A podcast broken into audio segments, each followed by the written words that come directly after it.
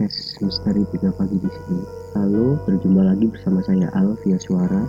Pada kesempatan kali ini yang bertepatan dengan malam Jumat Kliwon, mungkin saya akan menceritakan 2 sampai 3 cerita di mana ini masih ada keterkaitannya dengan rumah kakek saya sebelumnya. Jadi, kakek saya ini merupakan salah satu pejabat desa pada waktu itu. Beliau merupakan lurah atau kepala desa di salah satu daerah di Kabupaten Kendal, Jawa Tengah. Pada masa itu, Rumah kakek saya ini digunakan sebagai tempat untuk memandikan jenazah orang yang meninggal pada masa itu atau terkadang datang seseorang untuk meminta diobati atau apalah itu karena kakek saya ini dikenal sebagai orang pintar. Di rumah kakek saya ini saya bertumbuh kembang dan juga mengalami berbagai kisah seperti salah satunya di episode sebelumnya. Kakek saya meninggal dunia selang beberapa bulan setelah saya dilahirkan. Nah, untuk cerita pertama ini berasal dari pengalaman ibu saya di mana pada waktu itu jauh sebelum saya dilahirkan, beliau bersama saudara-saudaranya masih menginjak masa remaja.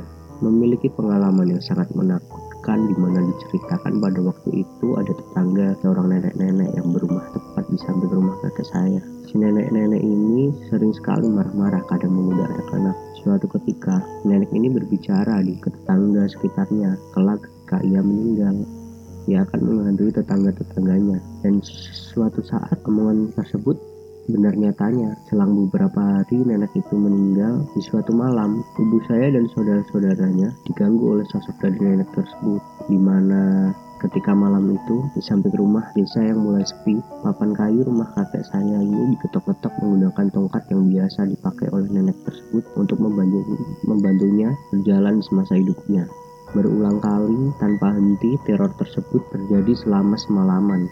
Katanya, kata ibu saya, mengetuk-ngetuk papan kayu rumah kakek tersebut merupakan kebiasaan dari nenek itu semasa hidupnya untuk menakuti anak-anak dari kakek saya ini. Selanjutnya, di cerita kedua ini masih dari kisah ibu saya di mana pada waktu itu kejadiannya siang hari. Pada waktu kejadiannya, saat saya masih bayi di mana di siang hari tersebut, ibu saya masih memasak di dapur yang bertempat paling belakang ujung bagian rumah sedangkan saya sendiri masih tidur di kamar bagian depan. Ketika itu, saya ditinggal sendiri dalam kamar tersebut karena sedang tidur. Akan tetapi, setelah beberapa saat ditinggal sendiri, saya terbangun dan menangis. Maklum masih bayi. Ketika ibu saya kembali ke kamar, beliau kaget karena tidak menemukan saya di atas tempat tidur waktu itu.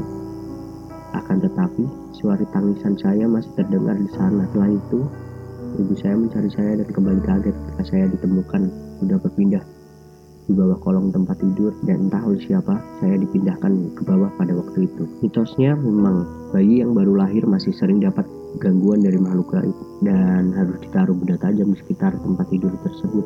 Lalu kita lanjut ke cerita yang terakhir.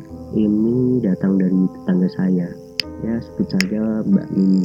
Di mana di desa saya itu kebanyakan warganya masih sangat memanfaatkan sungai. Mulai dari mandi, mencuci, bahkan buang air juga di sungai.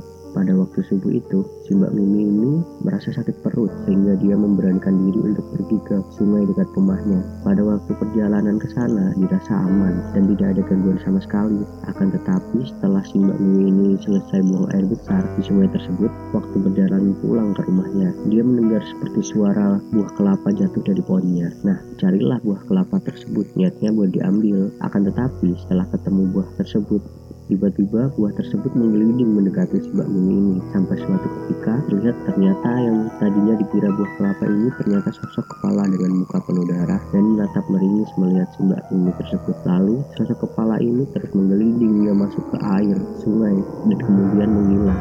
Di sana Mbak Mimi sempat kaget akan tetapi ternyata kejadian seperti itu terbilang sudah sering terjadi di sana. Nah, mungkin cukup sekian untuk cerita malam ini. Terima kasih untuk mendengar semuanya. Saya Al undur diri. Selamat malam.